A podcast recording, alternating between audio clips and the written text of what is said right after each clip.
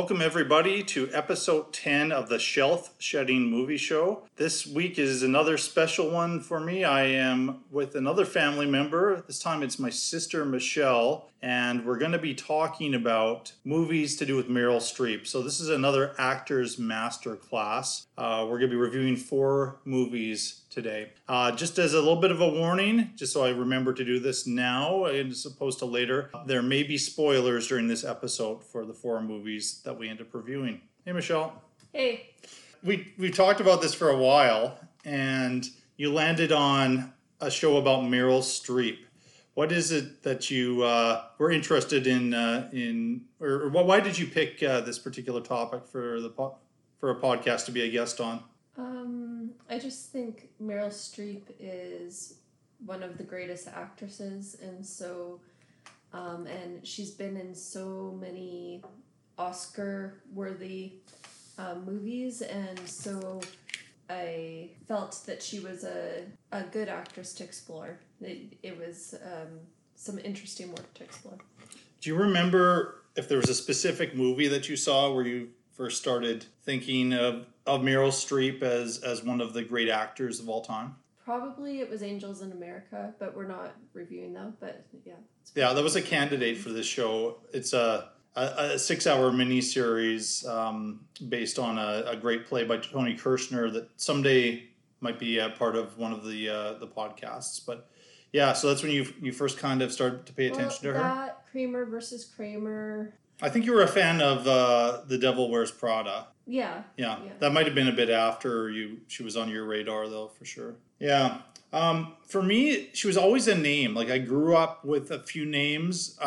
Sally Field, Glenn Close, Jane Fonda, and Meryl Streep. And they all kind of blended together. It seemed like they were women who throughout the 80s mostly, and going back a bit to the 70s, were regularly nominated for Academy Awards and were thought of as these great American actors of a specific generation. I'm not sure I completely was there with Meryl Streep until I saw Clint Eastwood's take on The Bridges of Madison County. And I saw all kinds of subtle things that she does. And I just think that was when I started to become a little bit more aware of acting and what is involved in being an actor. So that's when I started to follow her a little bit closer. And then I went back to see some movies. A couple of the movies that we're going to be talking about here are ones where I had to go back and watch them later on to sort of find out why they had been given the attention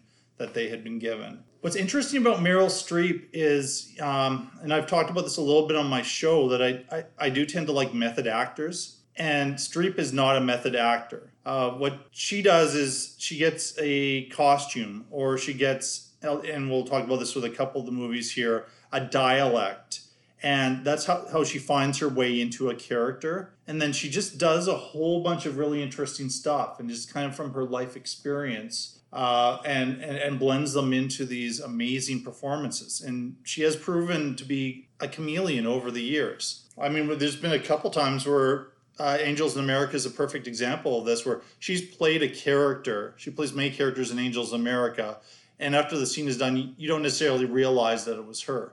There's other times where you're very aware that it's Meryl Streep, but you're kind of amazed with what she's doing with that character. So I'd certainly call her one of the greatest actors of all time. I agree with you on that one, Michelle. Sometimes when somebody pressures me, like, what's your favorite of her performances, or which years would you have supported her to win the Academy Award, that sort of thing, I'm sometimes at a little bit of a loss.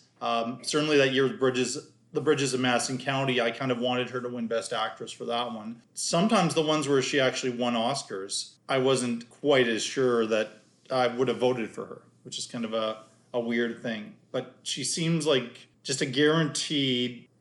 like if she called me up and wanted to be in my movie right now, she could have any role she wants. I think she could play me better than I can play myself. Yeah, and generally she tends to get nominations, unless she's doing... There's some movies she does that seem like they're being done just more for fun.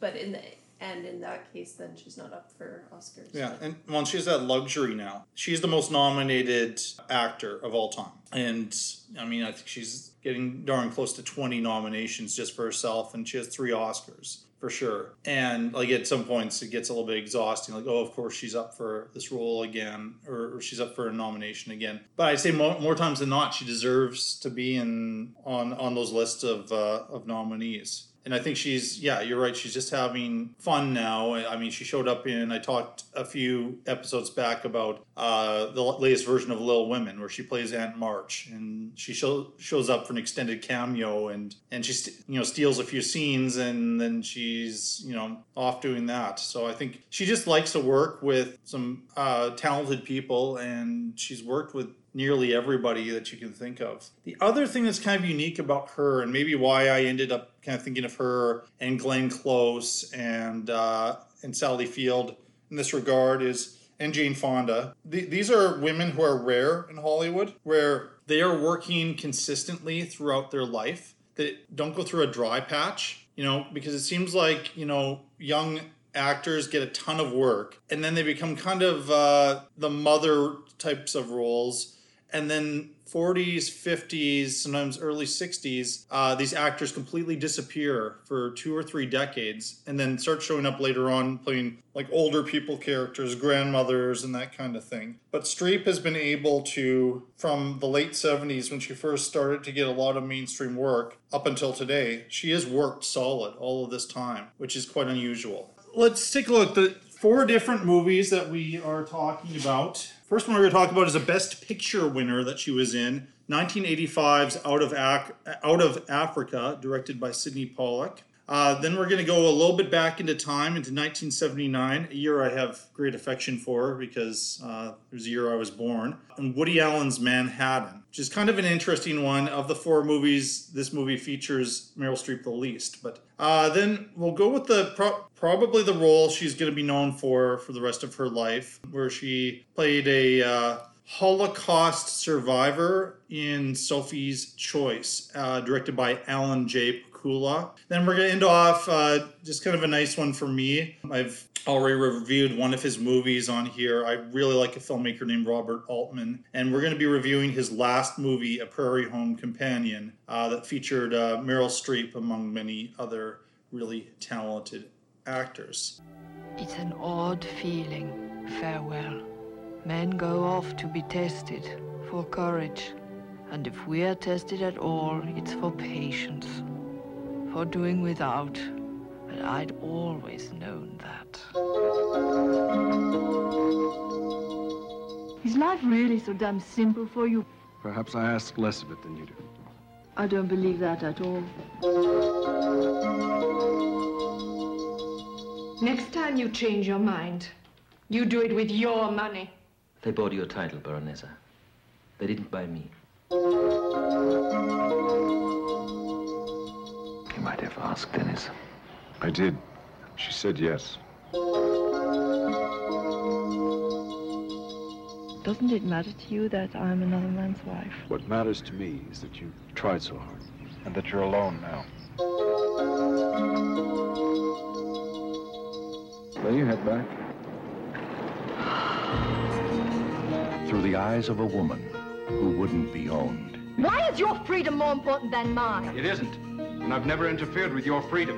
From the spirit of a man who couldn't be tamed. When did you learn to fly? Yesterday. Out of a land of beauty, mystery, and majesty.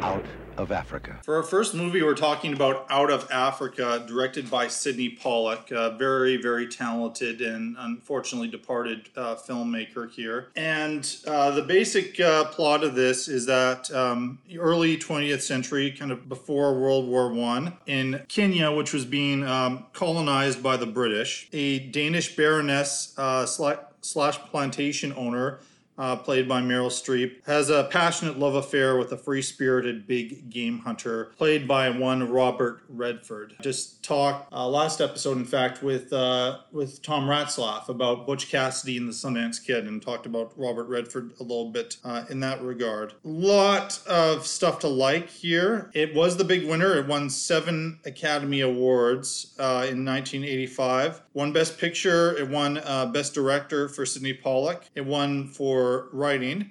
It is in fact a true story, so it was based on a memoir. It won for cinematography, art direction, and it also won for sound, music score. The music score I do want to talk about. John Barry. John Barry also wrote the music for Dances with Wolves. When I had Craig on the show, our brother Craig, we talked about Dances with Wolves, and I talked about what a fantastic music score that one is. And then it had a bunch of nominations. Quite obviously for Meryl Streep as Best Actress. Klaus Maria Brandauer, who actually plays Meryl Streep's husband. It's kind of a marriage of convenience that she has with her friend, and he just wants to go about living his own life, and she lives hers. But as we see, that type of arrangement, while it seems like a good idea when they're young, does not last. It had also been nominated for costume design and film editing. It's a good film, don't get me wrong, but there was a movie that came out the same year called The Color Purple. The Color Purple, directed by this obscure filmmaker named Steven Spielberg, was, to me, honest to goodness, the best movie of 1985. It is an absolute classic. And I think it's just kind of interesting that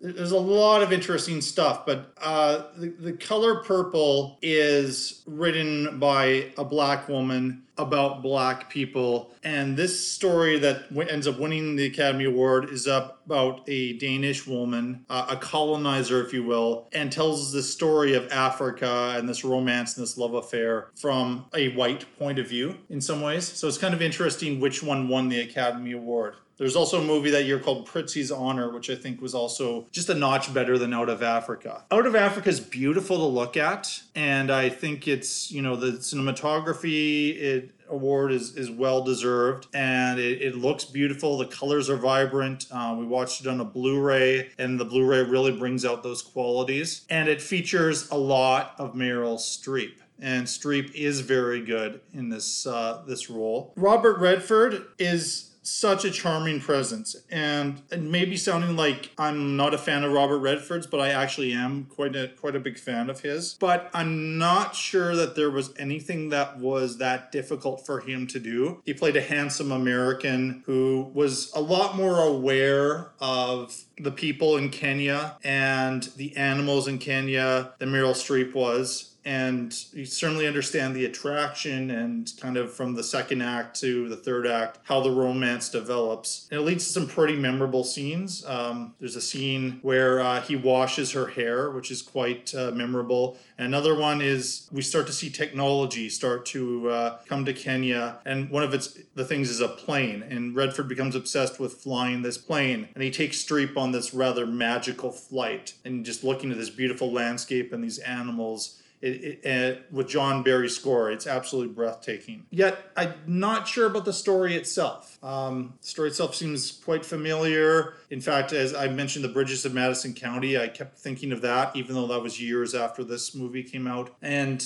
I mean, Streep and Redford have a nice chemistry, but I think for this type of a film, it goes in quite a predictable direction. You know, they don't have a lot in common, and then they get connected, and they have this relationship, and there's a few crises along the way. He doesn't want to get married, she does. But ultimately, I mean, I think it will serve its purpose and meet the target audience, but I still am not sure that it deserved the Academy Award for Best Picture. So I want to get your thoughts on Out of Africa.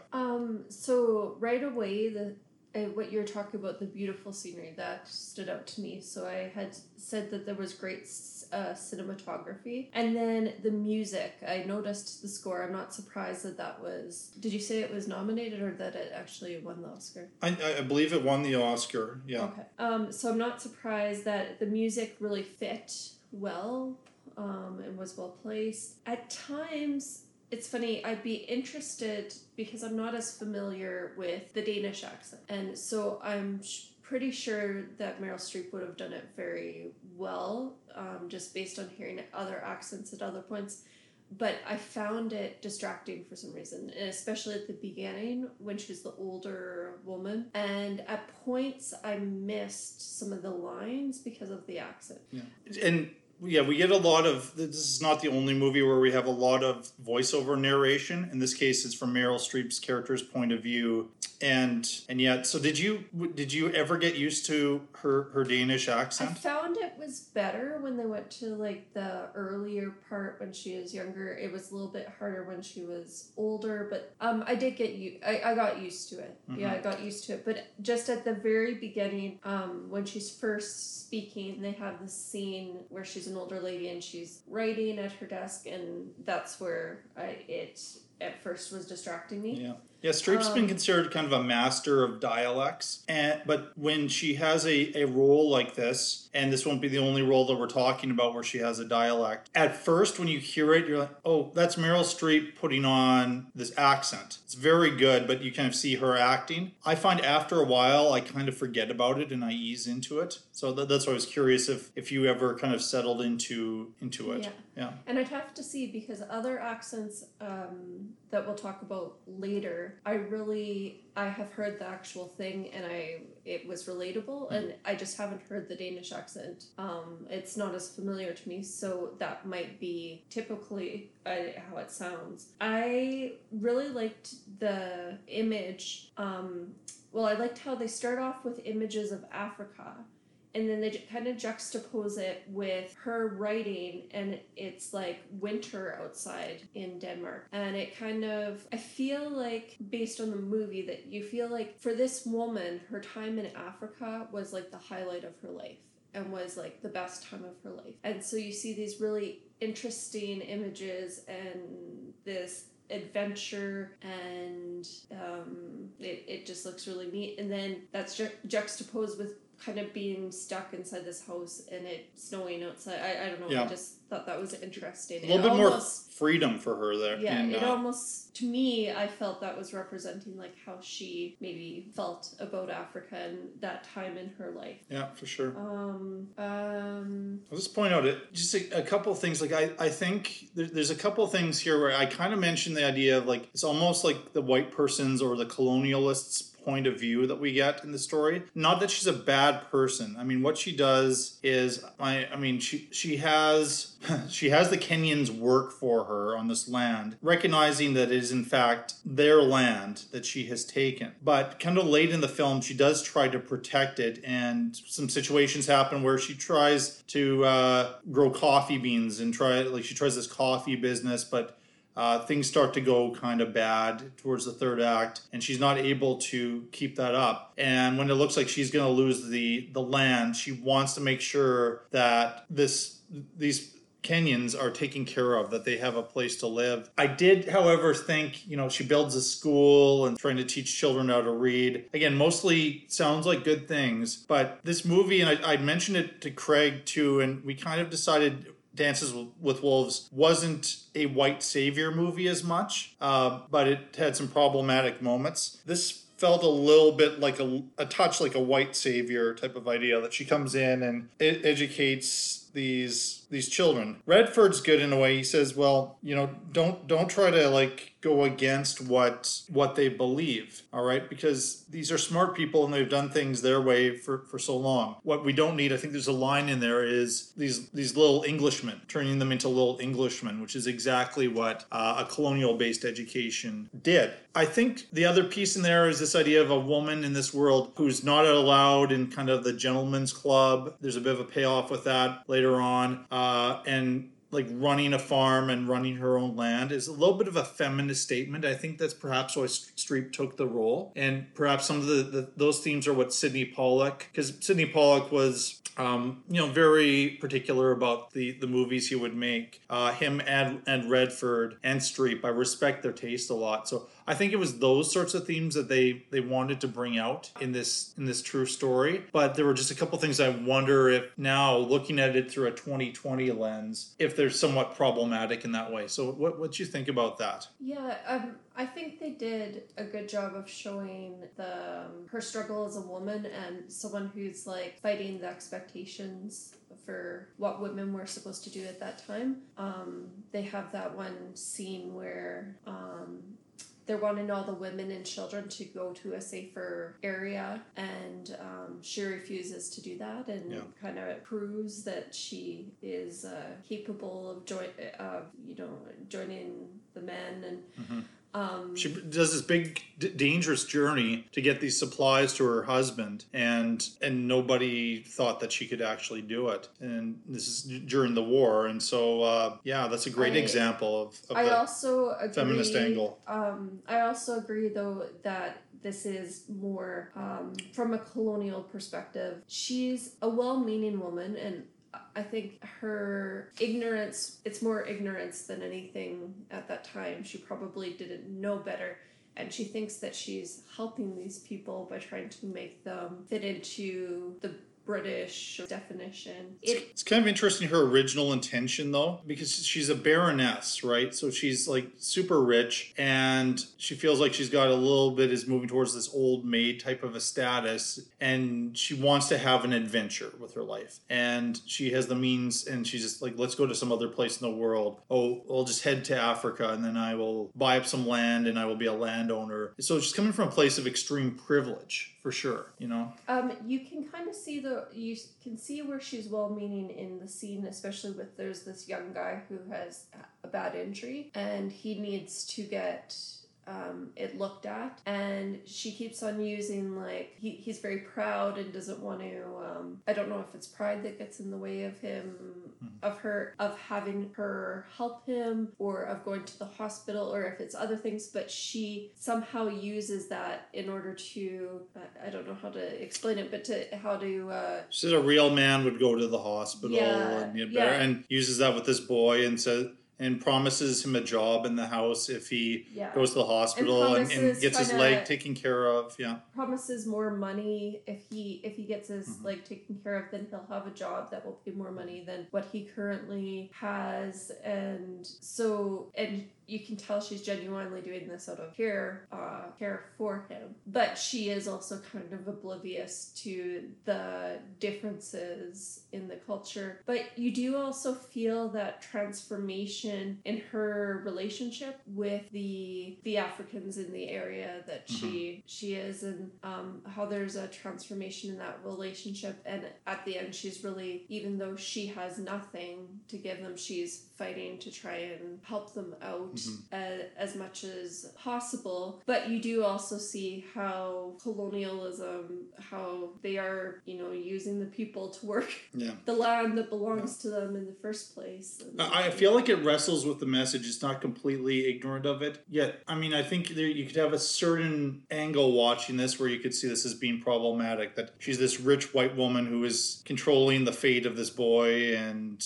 trying to control things. I think like Robert Redford's character, Dennis, is a little bit of the antidote to that and is part of the reason, kind of makes her aware of where she is, as well as her relationships kind of with the main guy who runs the house, Farah, played by Malik Bowens. One of the more interesting ones, like as far as the nominations for this movie, was just getting onto Klaus Maria Brandauer, who plays Barreau, her husband, who was the brother of her lover back in Denmark, and then he shows up periodically. I guess he has some pretty good scenes, but I didn't see. To me, it wasn't a performance that knocked me off my socks or anything. What did you think about him?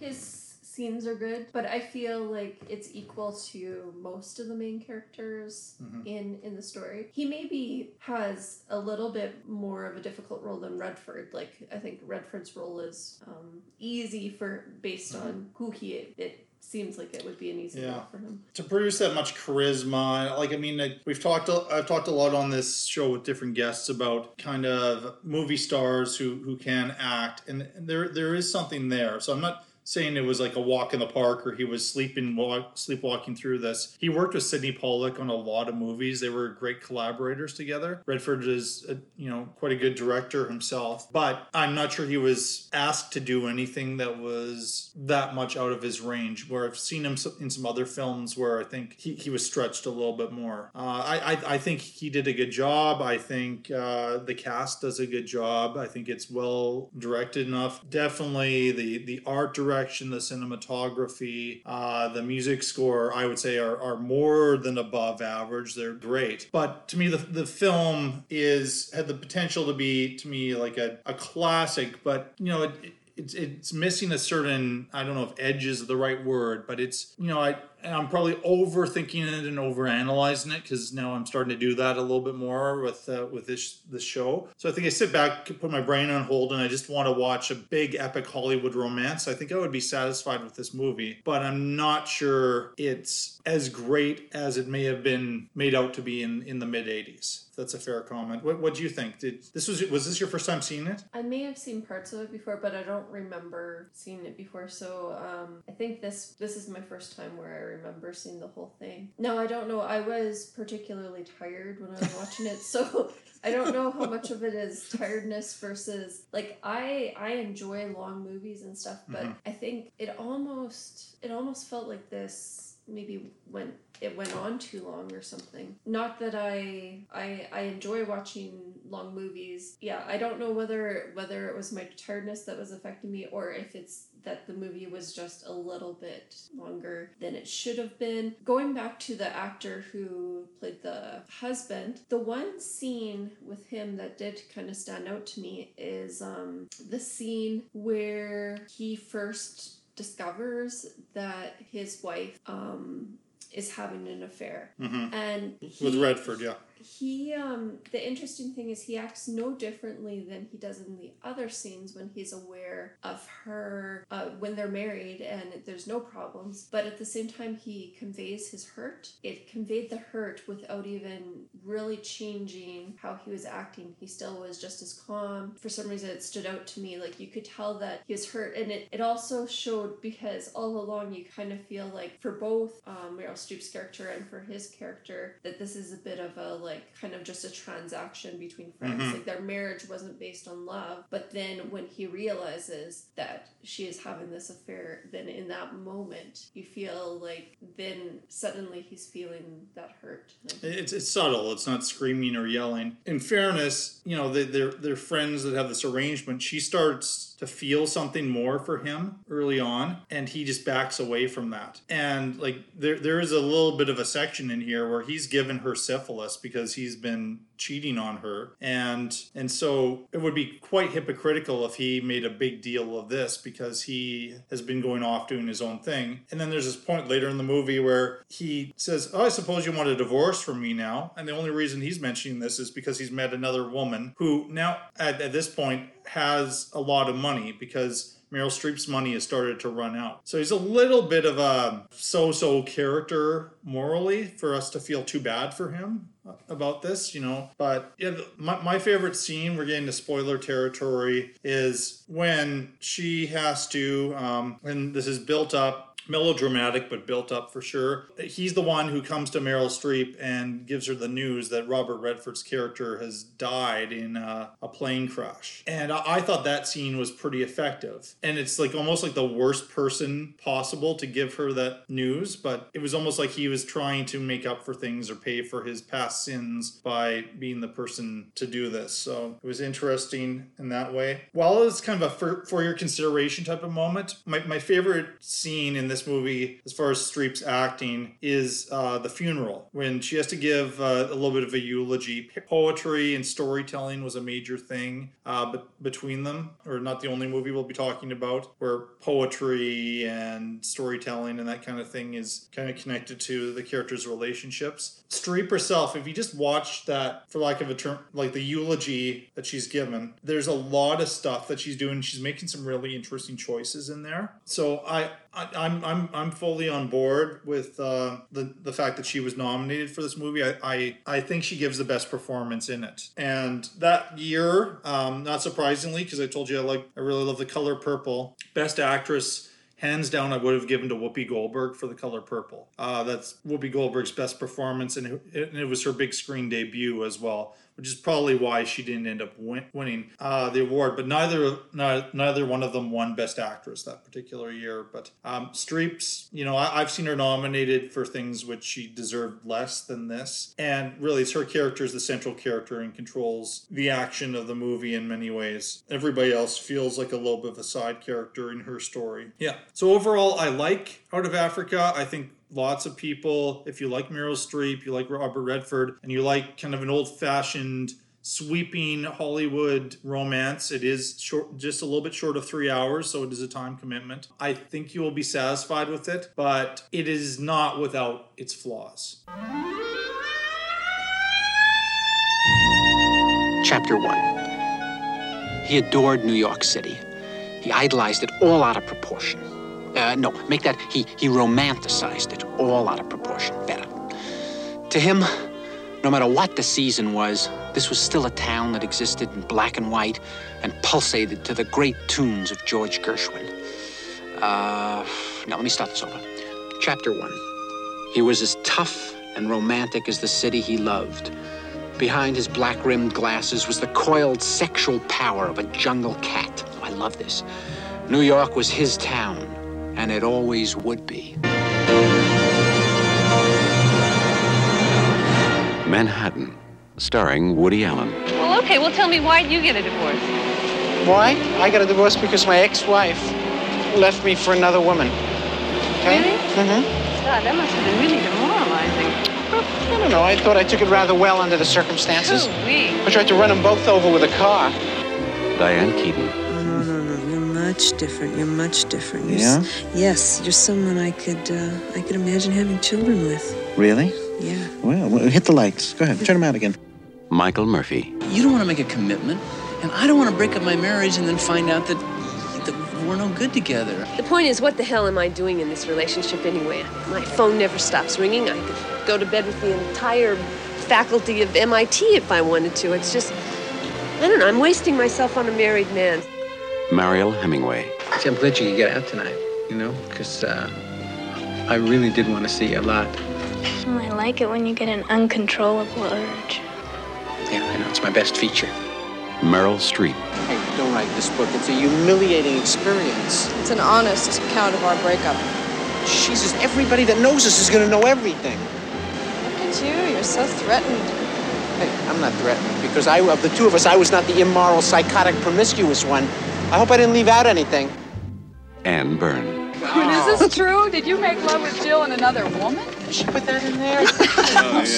Did she want it to? I didn't want to be a bad sport. I came here to strangle you. Nothing I wrote was untrue. What do you mean? That book makes me have to be like Lee Harvey Oswald. It's an honest account of our marriage. Okay, so I've actually been reviewing quite a bit of Woody Allen lately. I did a show on, this is my, every show I do a shout out to Larry Parsons Show, but Larry Parsons Show Rank and Review. I did a show on Woody Allen where we reviewed 6 Woody Allen films. And recently in my last episode with Tom Ratzlaff, we reviewed Bananas, which was his third film as a writer-director. And I am a Woody Allen fan. I know there's a lot of controversy around him, and that's just kind of a thing that's out there. The big thing I want to concentrate on, though, is the art, maybe not the artist. And so I was pretty hard on Bananas. I really do feel like some of the early films he made were kind of juvenile in nature. Tom liked it a little bit more than I did, even though we ended up in kind of a similar place with it when it came to the end with giving the points. Now we are going to look at 1979's Manhattan. And I think I'm prepared to go on the record that Manhattan is my favorite Woody Allen film. There are many, many, many that I like, but there's something about Manhattan that I love going back to. And I think it's like in some ways you don't think of sentimentality and Woody Allen in the same breath and you sometimes think of cynicism and that kind of thing. But in many ways, Manhattan is a love story to New York City. And those who know me know that I love New York City. I've lived in New York City. I've visited there many times. Very much so my heart is in New York City. And there's a sequence at the very beginning with this clever voiceover narration because it's imperfect and it's cut off and it's rambling. It's not like a typical Hollywood type of voiceover narration from Alan. And then this beautiful George Gershwin music scores one shot after another shot after another shot of Manhattan, all parts of Manhattan. And then it ends with a shot at night of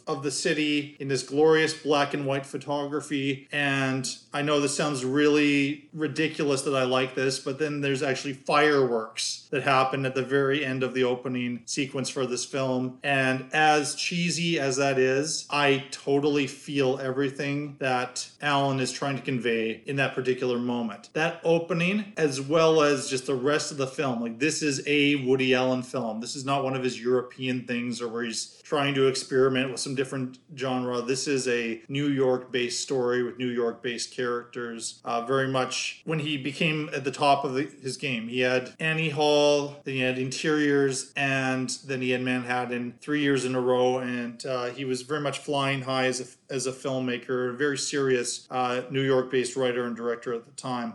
He plays a divorced television writer who, as it happens, and this is where some people come back to this movie and have some issues. He's dating a 17-year-old girl played by Mariel Hemingway. And then he ends up falling in love with his best friend's mistress, and his best friend's mistress is played by his great collaborator for many years, Diane Keaton.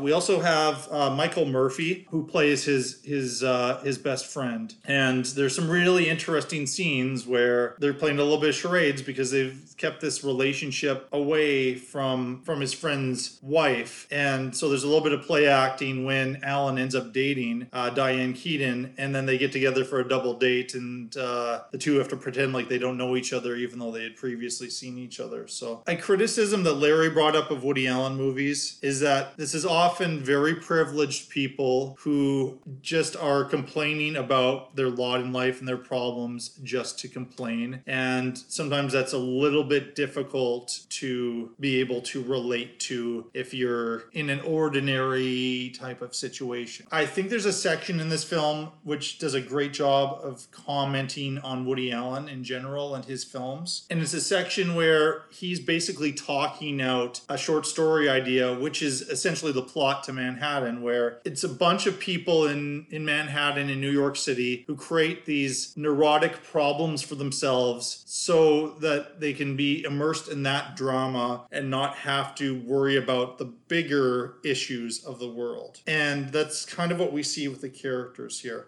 It did get 2 Oscar nominations. I would have liked to have seen it up for Best Picture. It was not in '79. It was nominated for Woody Allen's screenplay. He collaborated with Marshall Brickman, and they also wrote Annie Hall together. Marshall Brickman went on to do some musical theater. He did the book for the musical Jersey Boys. Very talented writer as well. And then the other nomination, very much deserved in my opinion, was Best Supporting Actress nomination for Mariel Hemingway, who plays this young woman named Tracy, who has totally fallen in love with the Alan character, and Alan, just being who he is, keeps her at arm's length and won't let her in. And it isn't until he realizes that actually she's probably the only person in his life who cares about him that it's a situation where it's almost like it's too late, right? So it's really interesting to see all these different dynamics, and the Keaton-Allen dynamic and their chemistry together is really nice. And there's some beautiful, beautiful scenes. Two of my favorites is just this wonderful silhouette of the Brooklyn Bridge, and Alan and Diane Keaton are sitting on a bench.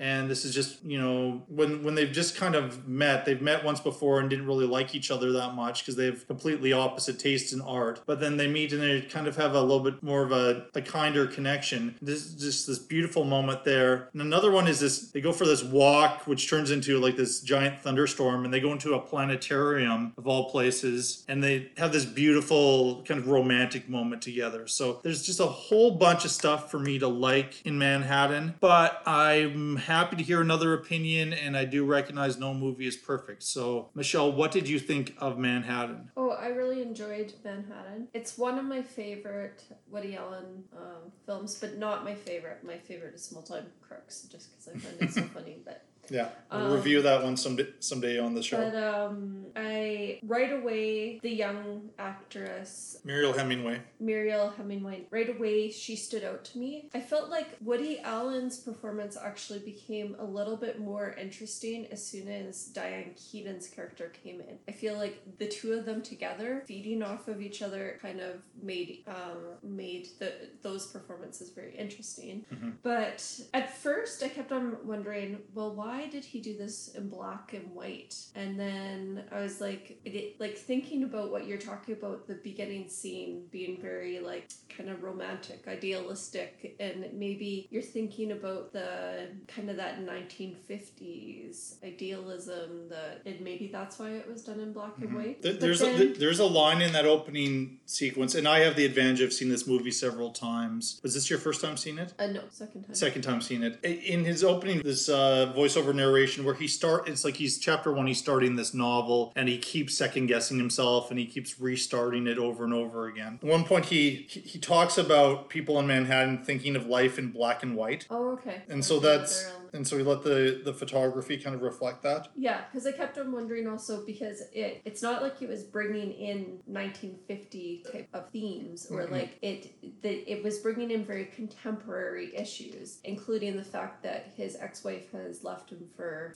a woman. Yeah, and that's where Meryl Streep, in case you're wondering why this movie's been included in a Meryl Streep show, Meryl Streep plays his second wife. He's been married twice, and I think you're going to kind of get into it, that she has decided to write kind of a tell-all book about her marriage and being married to him, which would be very publicly embarrassing, and he's obsessed with it, and he feels a little bit like his masculinity has been hurt, because she went from being bisexual to homosexual, and now she's found a female partner, and for the most part they have access to the son that they had, that Streep and Allen had together. Well, the interesting thing about Meryl Streep's performance, like you said, this was one of the movies that was probably the most she was the more minor character in this movie, but actually this was one of the performances. It wasn't the one that stood out the most, because there were a lot of great movies, but it did stand out among some of the ones where she had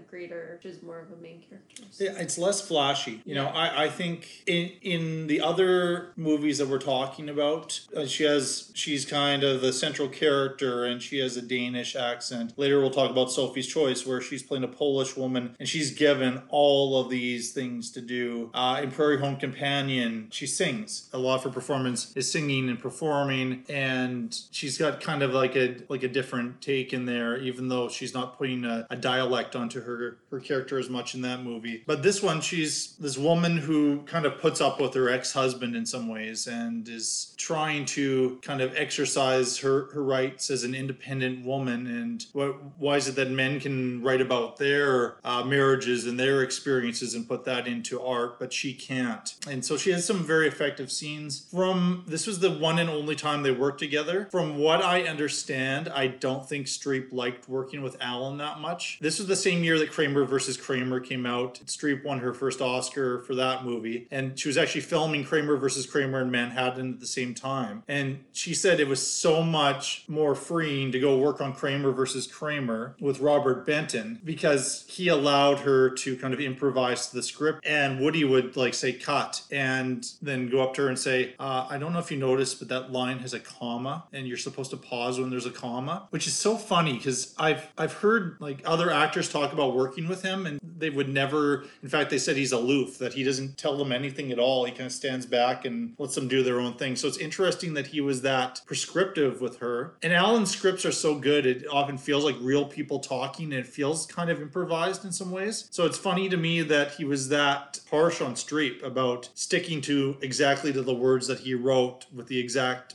pauses that he wanted to have in, because I just haven't noticed that. But I'm not sure they, but that maybe worked well for their relationship in there, because, you know, there's this passive aggressiveness from both of them in those scenes. Yeah, it felt very believable to me that they were exes, and even when they run into each other on the street, like the first time you see her character, the expression on her face and the way she talked, it just seemed very believable to me that they would be exes. I want to talk for a moment about Woody Allen's acting. Some people will often say Woody Allen shouldn't be acting in his own movies a lot of the time, that he plays the same character and it gets annoying. Outside of Annie Hall, they don't mind him in Annie Hall. There's another movie that someday I'll talk about on this podcast I talked about with Larry, Constructing Harry, where I think there are some really good moments for Allen as an actor. I think much like Annie Hall, and maybe even more so in the late stages of Manhattan, like there's some true feelings. It's not kind of like the comedian doing a bit that comes out. Two moments really laid in. So again, spoilers, folks, if you haven't seen Manhattan, I'd encourage you to watch it before you hear some of what I'm going to talk about. There's this moment where when he's going over this idea for a short story, he starts talking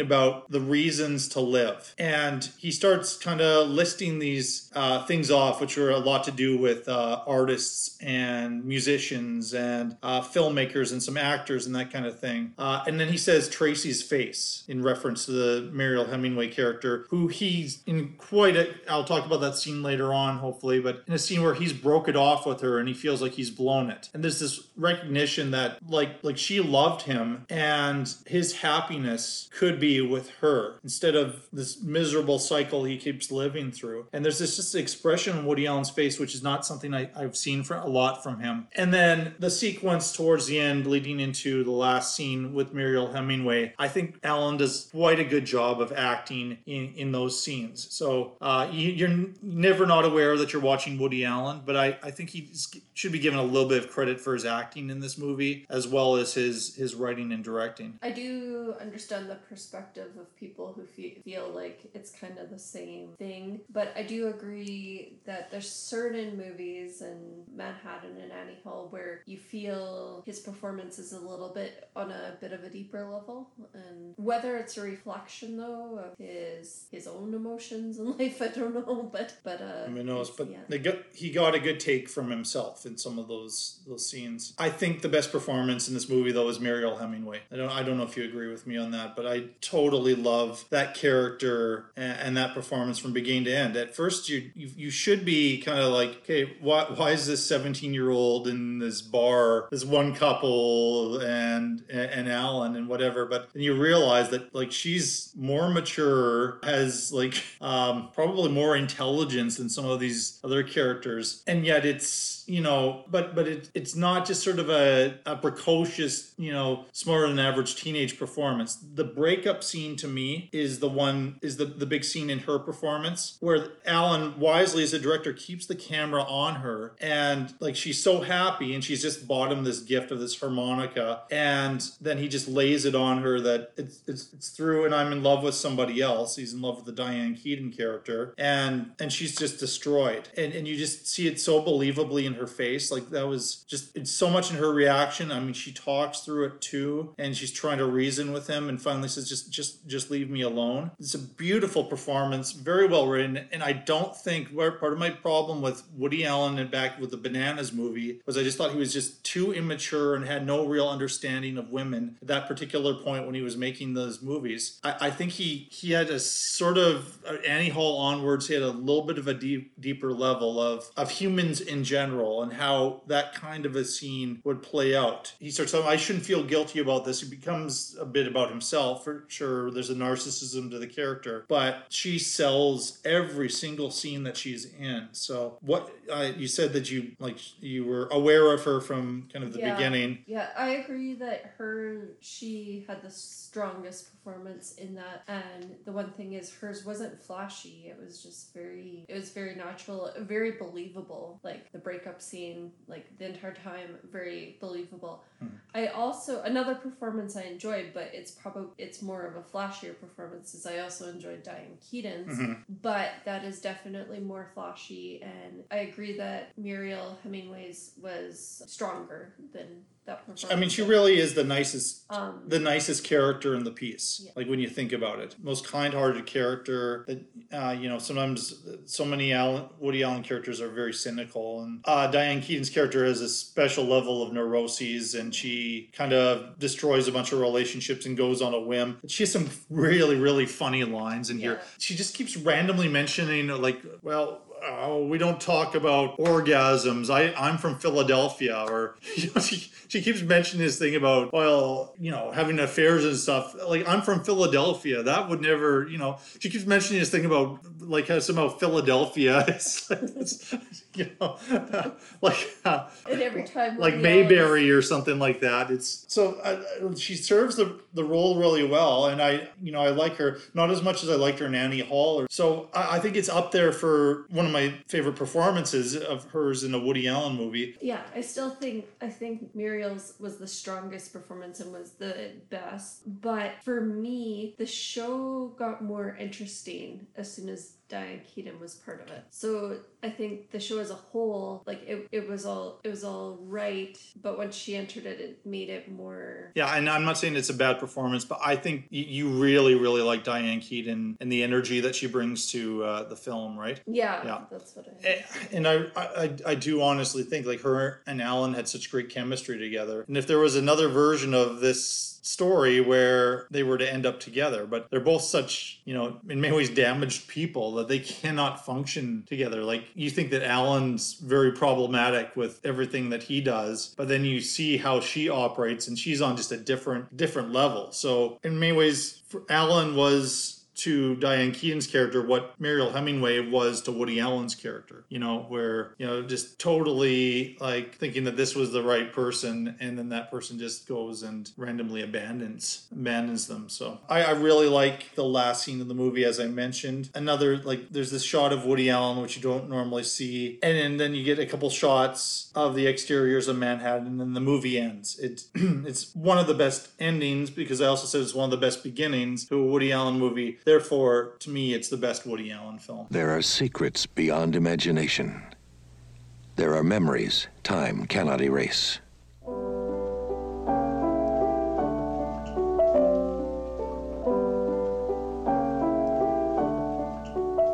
It was a season of delight in a place called Brooklyn. The season of Sophie and Nathan, and a young man called Stingo. I loved that piece.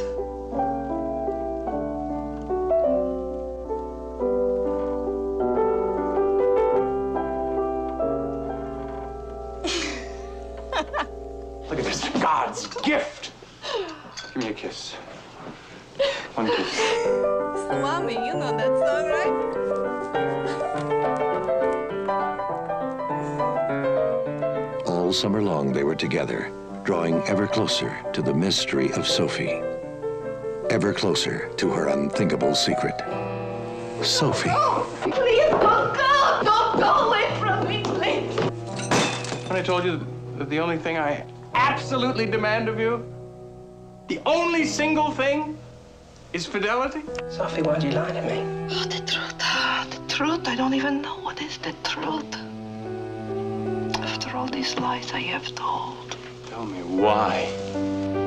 There are so many things you don't understand. So many things that I can't tell you. Explanation, please! You see this? Explain! Explain! So beautiful. How'd you get to be so beautiful? Sophie. How can anyone imagine that he knows her? Beyond the innocent, the romantic, the sensual, and the unthinkable, there are secrets we have yet to imagine. One of them is Sophie's Choice. as depressing as some aspects of Out of Africa are, and as neurotic and sad as the characters in Manhattan are, I think Sophie's Choice is probably our capital T tragedy for this particular episode. This is the role I think Meryl Streep will be forever known for. She plays Sophie, who is a survivor of a Nazi concentration camp. She is not Jewish. She was Polish. And she kind of finds a reason to live because of her relationship with this man named Nathan, played by Kevin Kline. He's a very dynamic, sparkling character, but fairly unsteady person. He, in fact, is Jewish, and he's somewhat obsessed with the Holocaust. All of this is being told from the point of view of a writer named Stingo, played by Peter MacNicol. Fans of the show Ally McBeal, for example, may know who he is. He was also on a hospital show years ago I liked called Chicago Hope. He's been in a lot of stuff, for sure. His character narrates it, and he's this kid from the South, 22 years old, who decides to move to the big city and ends up in Brooklyn in this house with Sophie, and Nathan and forms this friendship with them, and start to peel the onion of these folks who are very charismatic, and sometimes they're very happy, sometimes they're fighting in quite a loud and angry way. And we kind of see how that happens. Meryl Streep, this was her second Academy Award win. She, as far as I know, she pretty much won every single prize for this. Still to this day, it's considered one of the greatest film performances of all time. It was the only Academy Award that Sophie's Choice won. Another fun fact, at least for a nerd like me, is that Sophie's Choice was not nominated for Best Picture. It did have a nomination for screenplay writing. It was by the late Alan J. Pakula, who also directed it. Alan J. Pakula, very talented filmmaker, and kind of from my point of view, I liked a lot of his stuff. He was mostly known when I first discovered him in the 90s as making some genre pictures. He tragically died in this accident on the Long Island Expressway, where this trucker didn't have something secured and it actually flew out of his truck and straight into the windshield of Mr. Pakula. And that's one of those tragic kind of deaths of a filmmaker here. He was also nominated for cinematography, costume design, and the music score from Marvin Hamlisch, who's quite a well-known composer. And so it had a few nominations here, but Streep's win for Best Actress was kind of the big one. So before I get into my opinions about Sophie's Choice, what are your thoughts? This was the one where I thought was the strongest performance of the ones I saw, even though Meryl Streep often gives strong performances, but this is, for me, I think what really stood out is having a close friend who's Polish. It seemed very believable to me. Like, her accent was very believable. And in this movie, she is now in America, and she's in the U.S., and she is currently working on her English. And even the way some of the words she brought out, or some of the different way she said things, seemed very believable to me. And so if I didn't know who she was and I was met with that character, I would believe that this was truly a Polish immigrant who had come to the United States. So you saw her really transform, you know, in this, like, was there ever a point where you were thinking, I'm not watching Meryl Streep? Yeah, I think so. Like, I always am kind of aware of that it's Meryl Streep just because of how she looks, but yet it did, yeah, I think it did feel kind of like a transformation, that even though I knew it was Meryl Streep and it looked like Meryl Streep, it was, I believed she was who the character was. And you had an easier time with the accent. Yeah, so that made me, that's the one where, because at first for Out of Africa, the accent was very distracting for me, but then when I heard her do this accent, I was like, well, because I'm very familiar with the Polish accent, this seemed very believable to me. Mm-hmm. So I was like, it's possible that the other accent is also very believable. Yeah. It's just I'm not as familiar with it. Yeah, I think she does a good job of both dialects, very much so. And so, but yeah, I I agree with you. What did you think of Kevin Kline? So this was actually kind of his first film where he started to get noticed. An interesting connection is both Meryl Streep and Kevin Kline went through the Juilliard School and had kind of similar approaches to acting. I think Streep really tried to help Kline on this set. Kline was sticking quite strict to the script because that's what you do in theater. You learn the lines as they were written. And Streep said you can relax with that and just have the conversation, you know, the basic idea of the scene. We were led to believe that this guy is a biologist who works for a pharmaceutical company. As we start to find out, because his behavior is very strange. I clocked it as actually being manic depressive because he would get really, really excited and about things and start giving gifts and planning all these great things for the future for both the writer and for Streep. Then he would get very jealous and very angry and very upset. And then later on, again, spoilers, folks, I'm sorry, but we find out that he has some hallucinations and that he's actually schizophrenic. And it gets to quite a dangerous level at some places. So maybe there's enough in that character to justify how theatrical Kline is. But, and this is only my second pass of this movie, if you can believe it, you know, it's famous a movie as this is. I've only watched it twice, but both times I do get a little bit distracted by how big Kevin Kline plays things, and I wasn't sure it was always that justified. And then Peter MacNicol is just kind of there and in between. I think he does quite a good job as the central character. He is, however, the one who does the voiceover narration, and this voiceover narration drove me nuts. Like when it would come in, it would kind of take me out of the moment of what was happening in the film. And so, you know, that part bothered me a little bit, but I thought MacNicol was fine. He played it for the camera a little bit, but I thought Kline was a little bit big. I felt the same way about the narration. It also, for whatever reason, like the voice just seemed a bit different. Like, I don't know. It just kind of... It's his voice, but he tried to make it sound older, yeah, I guess. Yeah, I think in trying to make it sound older, it almost would have been better if it was just the same voice that he had wrote.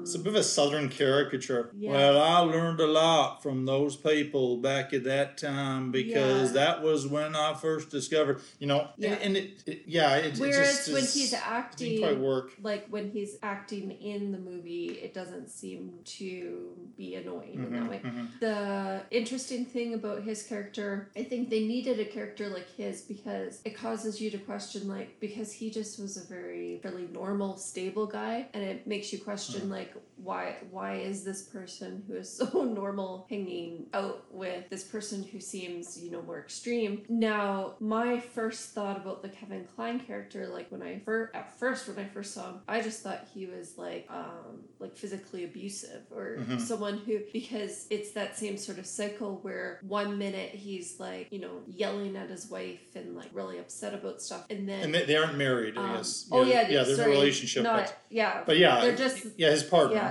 Partner or whatever. They're one minute he's yelling at his partner and like being very like emotionally abusive towards her and you know pulling on her and then the next minute he is being very charming, and you can really see what draws people to him in those moments where he's being very charming. He's, you know, having lots of fun and handing and giving gifts and stuff. And so I thought maybe it's just more of a like an abusive relationship, but then there are some things that don't make sense at the same time, because, you know, when he starts like accusing others of certain things, and you don't understand why he's upset at people necessarily, and so then you start to realize, well, there's something kind of funny about this. And or one minute earlier in the day he'll be celebrating something and he can't wait until the evening, and then in the evening he's really upset and awful when people are expecting it. And what switch and accusing, you know, Streep and MacNicol of having an affair, and then, you know, which isn't happening. It's funny because earlier in the afternoon, he was just fine. They're all hanging out together. We're all going to celebrate tonight, yeah. And he loves that they're all hanging out together. And then the next minute, he's accusing them of having an affair. And so did you like his performance or not? I actually kind of liked his character in a way. It's a complex role. Yeah, very good actor, Kevin Kline. I like Kevin Kline a lot. You can see where people could be drawn into in the moments where he's like having fun and kind of like a good place, seems happier and having lots of fun. You could see where people are more drawn to him in that moment and why people would want to be kind of part of his world. And why they kind of want to believe some of his promises and some of the stuff which turns out to not be true. And I think it also, he did a good job of illustrating how this man is quite bright and, you know, knows a lot. And so I think that's why people don't question his degree or question his accomplishments, is because he's very believable, that he's well-educated, he's well-read, and so that makes it more believable. Yeah.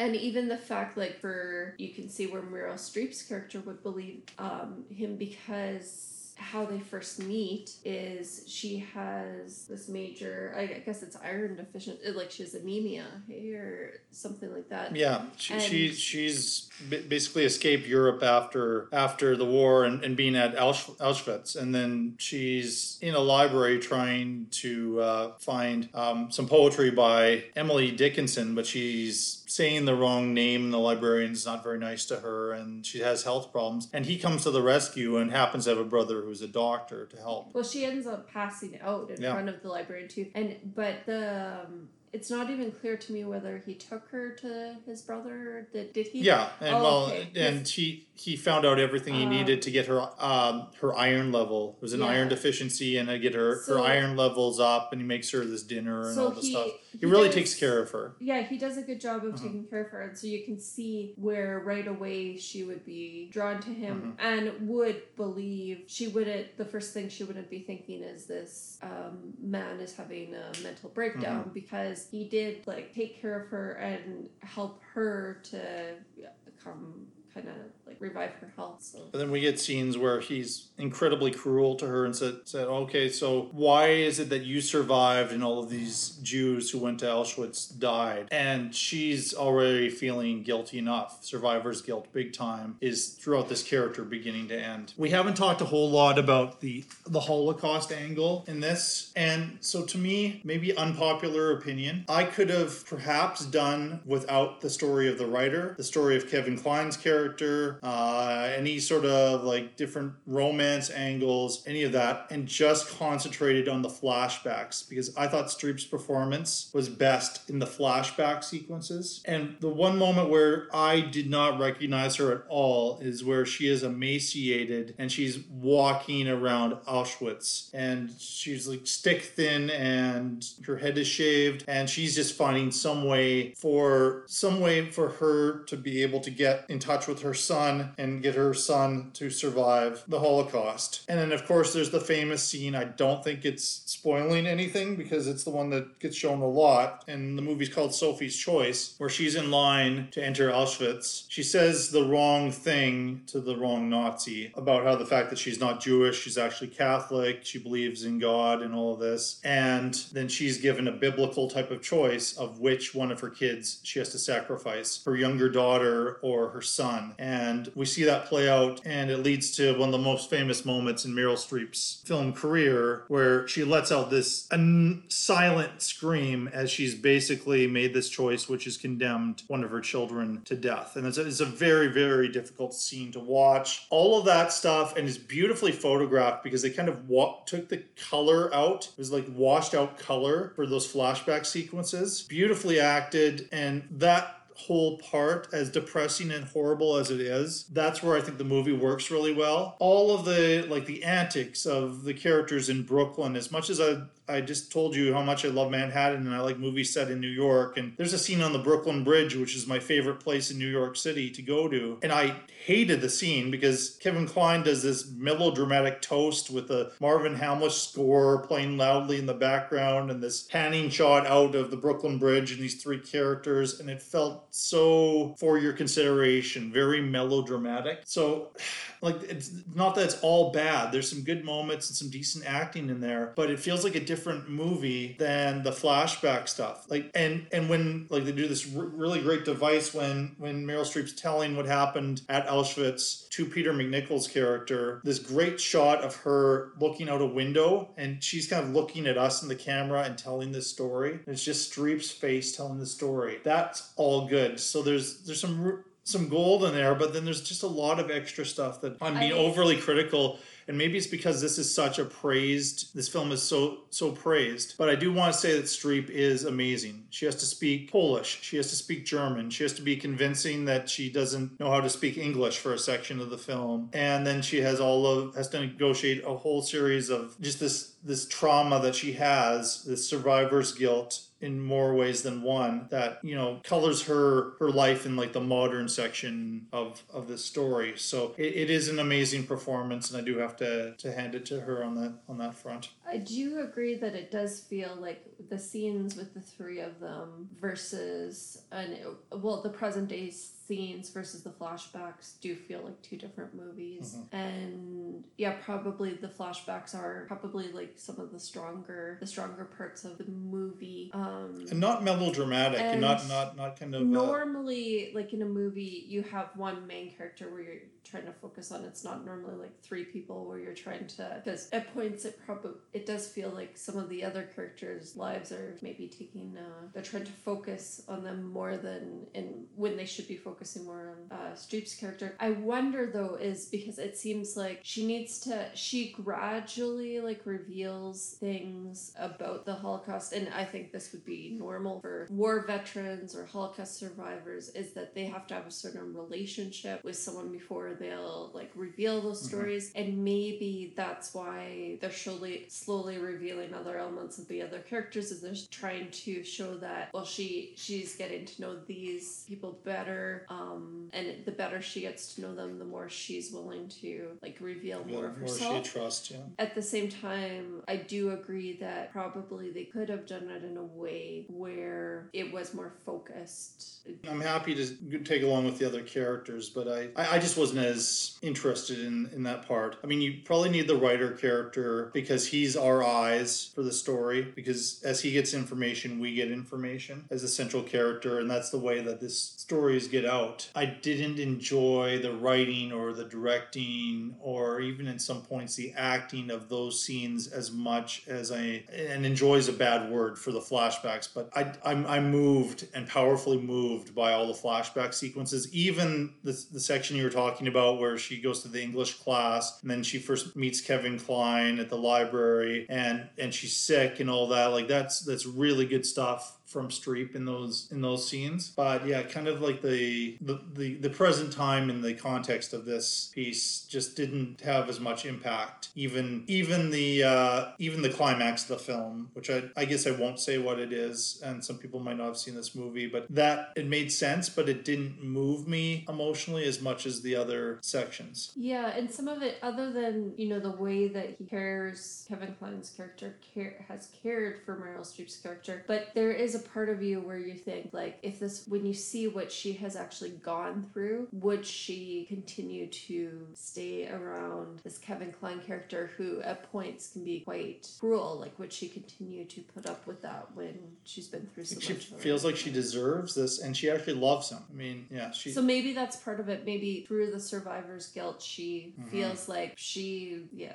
when he's not being mm-hmm. kind, she feels like she deserves it. I mean, she has another decision to make where she could go along with Peter MacNicol, and he has fallen in love with her, and maybe they would be happy together. My, you know, somewhat Freudian take on it is that she has no children left, and so she wants to mother him a bit. And part of his backstory is that he, in the novel he's writing, is about the year he lost his mother when he was 12 years old. So he's looking for a mother figure and sees it in Streep, and he misinterprets that as romantic love. And so, yeah, I felt the same way, that what he liked about her was like that's all intentional. The mother figure, and then and for her, she you know, she doesn't have her son anymore, and so maybe like she and he represents kind of that son. So so I think parts of this are a very powerful movie, but I do not love this movie as much as some people do. Like, it's put in the category of, say, Schindler's List or 12 Years a Slave, or like one of those super serious, powerful movies. I'm not sure it's as good as that, but Meryl Streep is as good as that, and there are moments which are as good as that, but then there's a whole lot of other stuff. And I don't know, I think you maybe like it more than I do. It was one of the ones that I like the most. I would recommend it for a time that you're prepared for a heavy movie, though. This is not going to make you feel that good, and so sometimes maybe in the time of COVID-19 this might not be the number one movie to go to. You know, you might want to watch animated animal movie or something instead. Hello everybody on a Saturday night, and welcome to a live broadcast of A Prairie Home Companion. Prairie Home Companion. It was a live radio variety show, the kind that died 50 years ago, but somebody forgot to tell them until this night. What are you writing? Poem. What's it about? Suicide. Oh. Big corporation down in Texas had bought up the radio station. Well, this isn't really going to be your last show, is it? Every show's your last show. That's my philosophy. Thank you, Plato. It was curtains, and everybody knew it. A lot of good people up there. These folks put their lives into this. Well, now they can put their lives into something else. You're going to say something about it. How about just a moment of silence? Silence on the radio. I don't know how that works. Way down upon that old Mississippi river. Hey, Lola. Hi. Heard you're going to sing a song for us. I only know my own songs. Well, sing one of them, then. They're mostly about death. Oh. She shot the bastard in the heart and ruined his nice suit. I used to listen to this show every week. Well, it was great in its time, but the time's up. Life moves on. Bad jokes, Lord, I love you. About that obscene song you sang last week. I'll give you my moonshine if you show me your jug. Bad jokes for me. In the sweet by and by. Here's to happy ending. Happy ending. We come from people who brought us up to believe that life is a struggle, and if you should ever feel really happy, be patient, this will pass.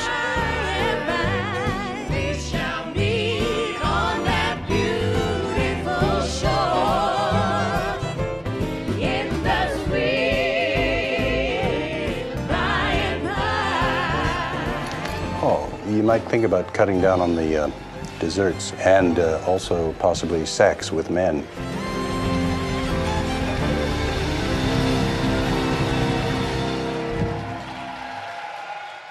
As I mentioned in the previous episode, I talked about Robert Altman's MASH. I really, really love Robert Altman. For what turned out to be his last movie, he was able to have Woody Harrelson, Tommy Lee Jones, Kevin Kline, who we just talked about with Sophie's Choice, Lindsay Lohan, not necessarily known as a great actor, but I do want to mention her in the context of this film, Virginia Madsen, who's kind of an underrated actor, I think, John C. Reilly, Maya Rudolph, Meryl Streep, who the show is about, and his longtime collaborator, Lily Tomlin. Lily Tomlin's first movie role was in Robert Altman's Nashville. And A Prairie Home Companion kind of feels like a Nashville type of movie. Prairie Home Companion is a real radio program hosted by a guy named Garrison Keillor, who appears as himself in the movie. And so this is a look at what goes on backstage during the very last broadcast of America's most celebrated radio show, where there's a bunch of singing cowboys, Dusty and Lefty, a country music siren, and a host of others who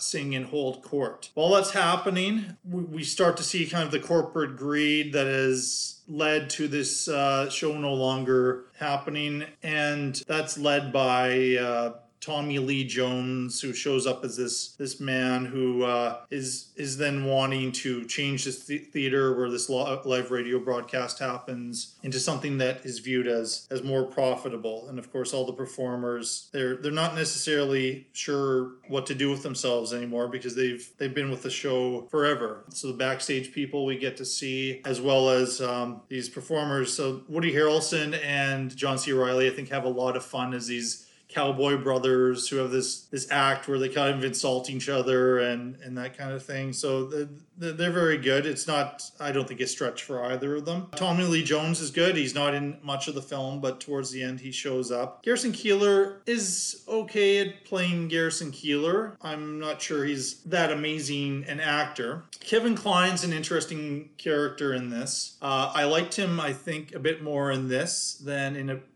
Sophie's Choice. He is given license to play things a bit big. He's kind of in charge of security backstage at the show, but he kind of overvalues his worth, and he operates like a private eye from a film noir. And in fact, he narrates some of the movie in that style. And Altman had played around with that genre a little bit over the years. So he was very much a Robert Altman type of character. Controversially, I actually think Lindsay Lohan gives the best performance in the movie. She plays Meryl Streep's daughter, who is quite a talented singer, but kind of hides that gift and is not that comfortable with it. But as this last show goes on, she comes up on stage, and she's similar to this one character in Robert Altman's Nashville, who kind of lingers around all these concerts and shows up at this key moment and just knocks it out of the park as a singer. Virginia Madsen plays this mysterious woman who shows up, and she goes and she's talking to different people. The Kevin Kline character is kind of attracted to her. And spoilers in this regard, that character basically represents death. She's coming around because one of the characters ends up dying, and so she's there with him at the last moment, and then kind of hangs around because she really likes the show and interacts with different people. And then she has a key scene towards the end with Tommy Lee Jones, which is quite memorable and is quite good in the last scene of the film. Maya Rudolph, this was kind of one of her first films. She was still connected to Saturday Night Live, and she plays a stage manager who's very pregnant. She has some pretty good scenes. Again, nothing that it was really out of her range. The other two standouts for me, a lot of fun to see Meryl Streep and Lily Tomlin together as the singing duo who've been singing together for a million years, and they tell these stories from the past, and they work off each other really well, and the improvisational quality to them. Plus, both women can sing, and they sing quite well, and they carry many of the numbers in here. So perhaps I love Altman more than I should, and perhaps this is a sentimental one for me, but it's mostly positive for me on A Prairie Home Companion, even though I think some sections are a little bit more like little sketches that add up to something that wouldn't necessarily realistically be the last recording of this show, because there's way too much stuff happening in this for this to be one episode of A Prairie Home Companion. But all the stuff that he tries to that Altman mixes together, Garrison Keillor was in on the writing of the screenplay. It mostly works really well. This is not anywhere close to Altman's best, but it's certainly not a bad movie. So from your recollections of watching A Prairie Home Companion, Michelle, what did you think of it? I agree that Lindsay Lohan, Lily Tomlin, and Meryl Streep are probably the standout performances in this. Although also the older man who dies, I enjoyed him as well. The actor's name is L.Q. Jones, and he plays Chuck Akers. Yeah. So him, and I think there's someone who plays his wife, right? And I'm not sure it's his wife, but it's two people, two older people who have worked on the show for a long time. And at points during the show, they get together in this dressing room, and then he ends up having a heart attack and dying. Yeah. And there's this moment where he sees Virginia Madsen, and that's why she's shown up to basically take his soul to heaven, I believe is the idea here. But she kind of sticks around, and she could have some opportunities to change the future for A Prairie Home Companion. Although I enjoyed the person to played the Angel of Death or whatever, that part kind of like distracted me from the rest of what was going on. Yeah. I mean, it works because there is this element where you're like, you feel you're pretty sure she represents death and stuff, but it does add an element where you're like, who is this person who? Because you've gotten to know all the other characters, and in the same way, the rest of the singers don't know who this lady is, and yet she's walking around just very comfortably as though she belongs there. It does make you question, oh, who is this lady? And because she's kind of, she is a very attractive woman. She's able to get past Kevin Kline very easily when he claims to be so committed to the security of the show and everything. So she's actually, her name is Dangerous Woman. That's what she's, That's what she's called, as Dangerous Woman. So yeah. It's an interesting... I don't know if I necessarily love the movie. It's an acquired taste, maybe. Yeah, I don't know if I love the movie, but I'm kind of drawn to these characters where they've been singing for years in this place and it's, shutting down. Like, the characters draw me in, but the movie itself, I don't know if I particularly love it, but... Do you like the musical numbers? Yeah, I enjoyed that. I like it as cheesy as it is, but it is in this type of a program where... The entire cast comes out and they all sing this song at the end, and it's actually quite a moving number. I think Altman movies might be an acquired taste, and he often will have a character or two, kind of the main plot, as it were, is happening, who are kind of in the background lingering around. I'm thinking like the Virginia Madsen character is like this, and...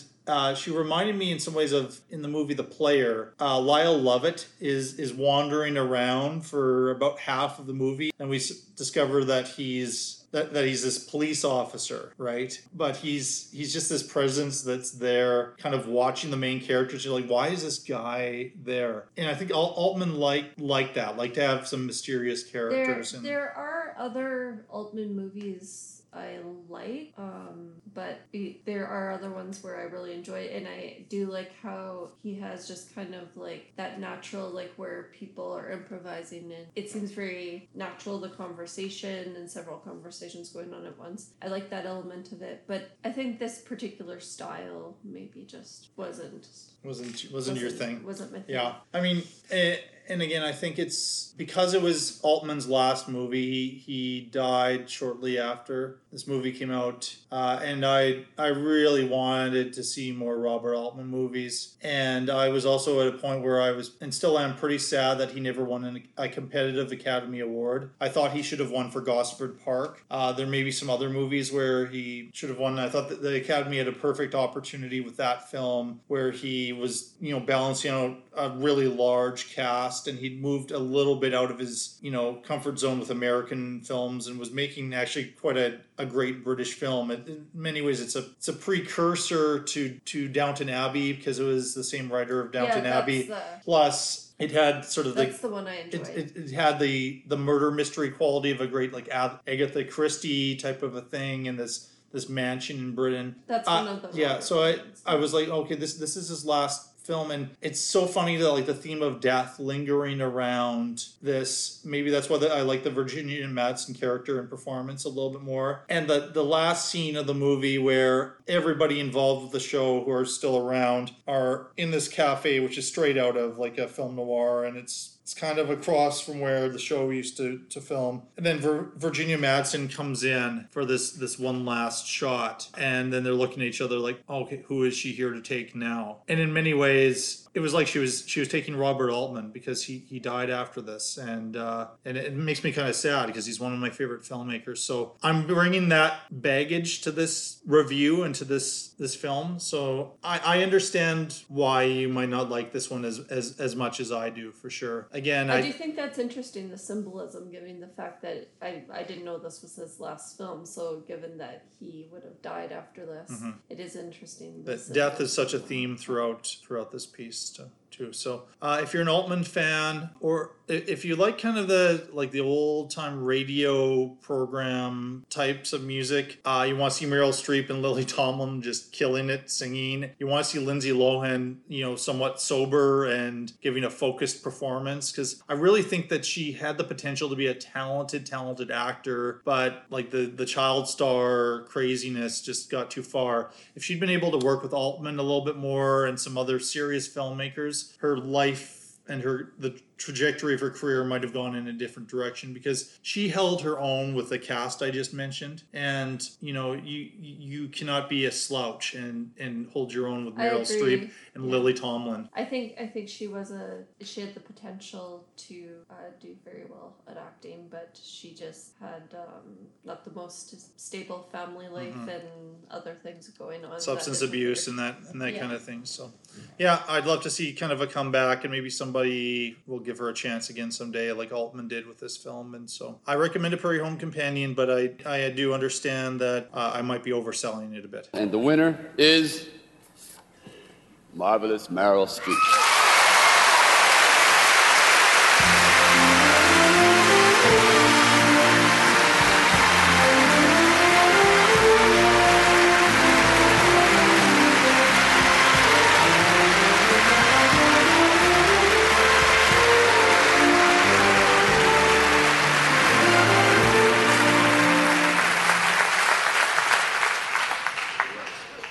Get that. It's my speech. So it's just me there. Okay.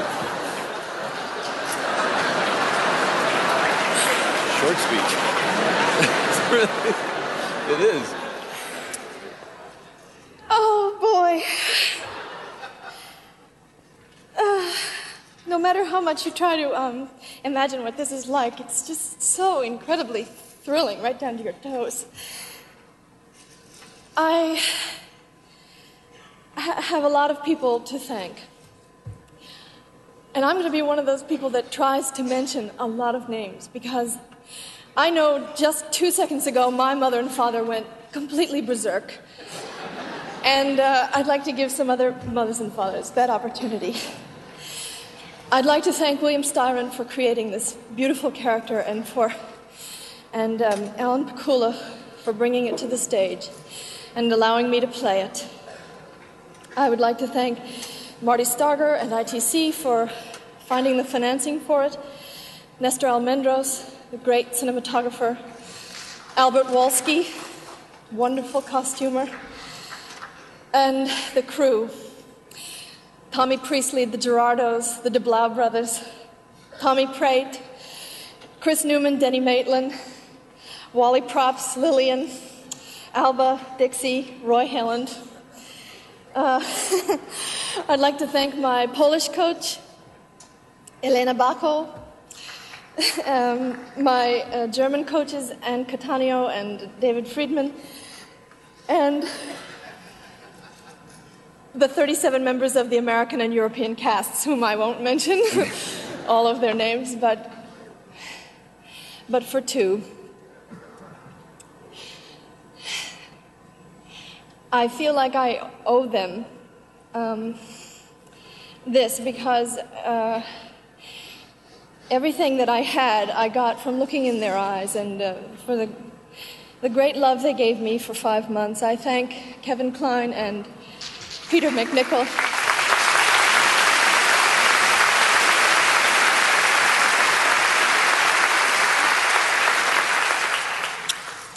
And I thank you all very much. Well, Michelle, thank you for doing this show. It's been a long, tiring day for you, I'm sure. I'm glad that I was able to record a show in kind of the normal way. A lot of the shows I've had to do recently have been through Zoom, as it were. And yeah, and it's been good with Zoom, but hopefully the sound quality will be sound a little bit more natural. Now is the time to make some decisions with points here, and I'm gonna ask you, Michelle, how many points? You're given 40 points. I'm given 40 points because it was 4 movies this time, so a few less than we normally do. For Out of Africa, how many points are you giving it? I'm giving it 5 points. And for Manhattan, how many points? 10 points. Manhattan gets 10 points. Sophie's Choice. 15 points. And A Prairie Home Companion. And Prairie Home Companion, 5 points. Okay, now is where I'm about to give you my points, but here's the surprise, because this is episode 10. Every 10 episodes of the Shelf-Shedding Movie Show, depending on the number of movies I'm reviewing, I have to get rid of half. So in this case, it was only 4 movies, so the ones with the 2 lowest numbers of points, you're going to have to decide what to do. So I'm going to start off with Out of Africa, which I think is a beautiful, beautiful film, but it maybe has some flaws, and maybe some of them are just a little bit of me projecting different worldviews or 2020 perspectives on a movie that was released in 1985, but I gave it 8 points. So with your 5, Out of Africa has 13 points. I think I mentioned that Manhattan is my favorite Woody Allen film. To me, while it's the shortest of the 4 films, it's the one that I cling to the most as a genuine classic from 1979. I gave it 15 points, so that gives it 25. You may not be happy with me with Sophie's Choice. Now, Sophie's Choice, perhaps if it was strictly about Meryl Streep's best performance in the 4 films, I could probably get behind Sophie's Choice. But as a total film, I think I have a few more problems with it than I would like. And some people might be furious because I know there are people who absolutely love this film. And they'll be happy with you for giving it 15 points, but I gave it 7 points. So it is 22 for its total. And then Prairie Home Companion, recognizing it's not Altman's best, but I think it was still a very worthy film. I gave it 10 points, so with your 5, that puts it at 15. So I should mention 2 of these movies are kind of from collections. I tried to collect all the Robert Altman movies and all the Woody Allen movies, so Manhattan and Prairie Home Companion came from some collections here, which was a little bit of a factor in my show with Tom, our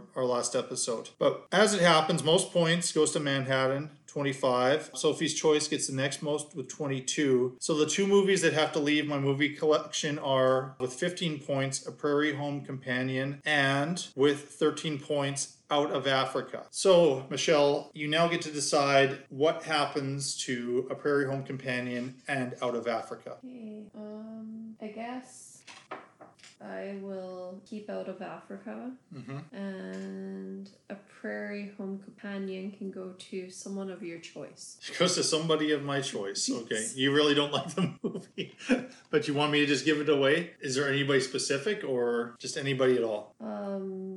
Anyone at all. Anyone at all. Okay. Yeah. Okay, sounds good. All right, thank you again for being part of this special show, an acting masterclass with Meryl Streep. We'll certainly talk about more Meryl Streep movies in episodes to come for sure. And I might have because we only picked 4 of her many films, we may have another Meryl Streep show in the future. I just want to say I'm starting to get a website together and it should be launched fairly soon. But please email me at shelfsheddingmovieshow@gmail.com with any comments about any of the shows. Still from a couple episodes ago where my brother Craig was asking that through social media I give away Robin Hood Prince of Thieves to somebody. I'm still looking for somebody to claim that, so if you're that interested in, then we'll find some way of safely getting that movie to you. But if there's anything else you want to comment on, please email me. Join the Facebook group, the Shelf Shedding Movie Show. Give it a like, share this episode, and we'll try to get more people listening to the program, and hopefully gain a little bit more feedback on what you like and what you don't like about it as we continue on for future episodes. Thank you again for joining me for episode 10, and please keep going to see the movies.